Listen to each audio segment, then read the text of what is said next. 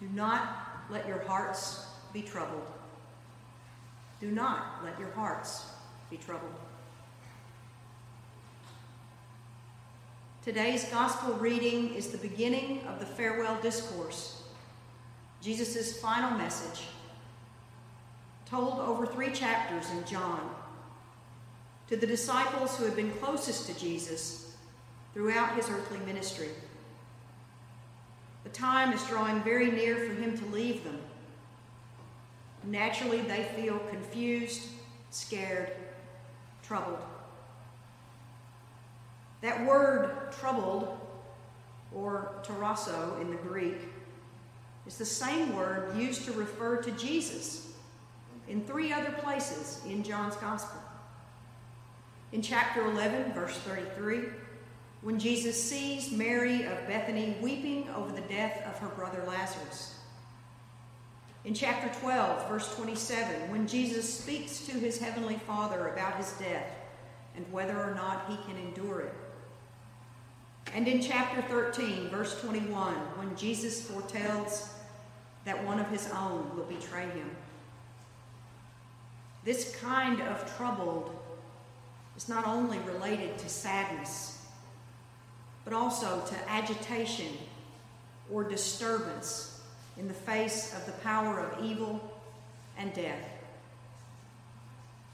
This farewell discourse is Jesus' last chance to remind his disciples to whom they belong, in hopes that after he is physically gone from them, they will remember what he said. It is a reminder to them to stand firm in their faith, even if evil and death seem to be winning, to not let their hearts be troubled. But we humans are thick headed sometimes. We have a hard time not worrying about things we don't fully understand. The disciples were no different. And so Jesus makes them a promise. In my Father's house are many dwelling places. I go to prepare a place for you. Abodes, rooms, resting places. Prepared for each of us by Jesus Christ Himself. But the disciples still don't really understand what Jesus means. Thomas says, How can we know the way without you? Jesus replies, I am the way and the truth and the life. Thomas doesn't yet understand that Jesus is the way. The way that includes not only the cross, but also leads toward resurrection. Philip says, Show us the Father. Or, in other words, give us proof or the truth. He doesn't know that they have seen the truth, the Father in Jesus.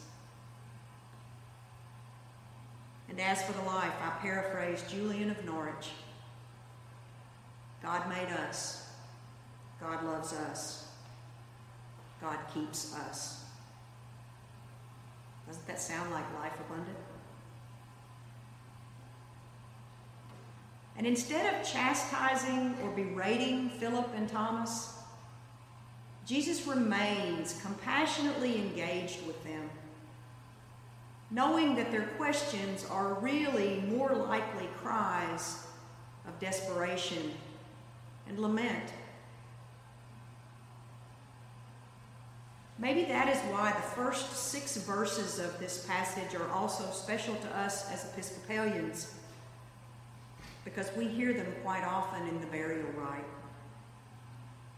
Why do we use them for the burial rite? Not because they sound pretty, but because these are some of the most compassionate and comforting words in all the Bible. And Jesus himself speaks them to his friends. These words hold comfort and compassion for friends and family who have suffered the death of a loved one. who are experiencing that tarasso kind of trouble, agitation, confusion. Those who may be crying in desperation or lament. These words help us to remember that Jesus has gone ahead of us to the Father in heaven to prepare a place for each one of us, a place where each of us can rest from our troubles. The way lately has been harder than usual. It doesn't show signs of getting much better very quickly. But we have to remember that we are not the first ones to go down a difficult road, nor are we going down this road alone. Jesus has already made this journey.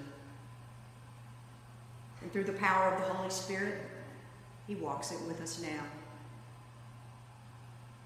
It's comforting to know that Jesus has felt the same pain, suffering, and tribulation that we do.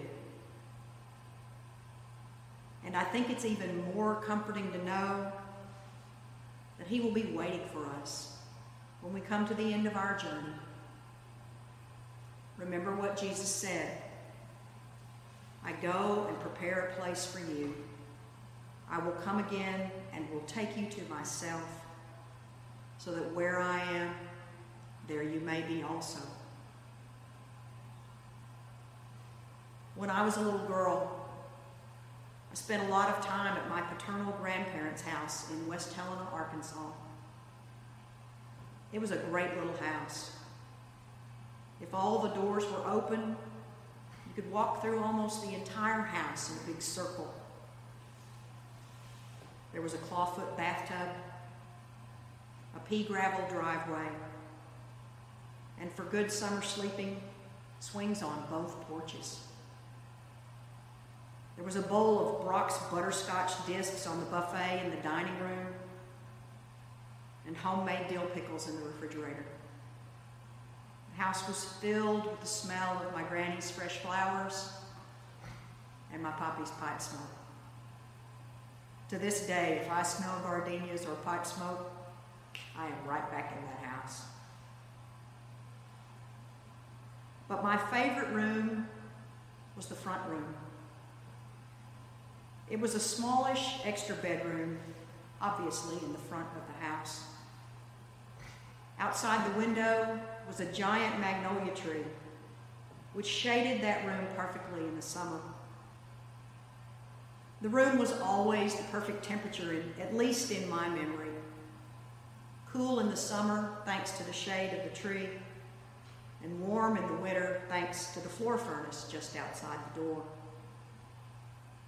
I spent countless hours in that room, sitting on the floor, reading the many books on the shelves. It was quiet, it was safe, it was cozy, but it was more than that. It was the place where my little girl troubles, and there were a couple, disappeared for a while. The place I was able just to abide.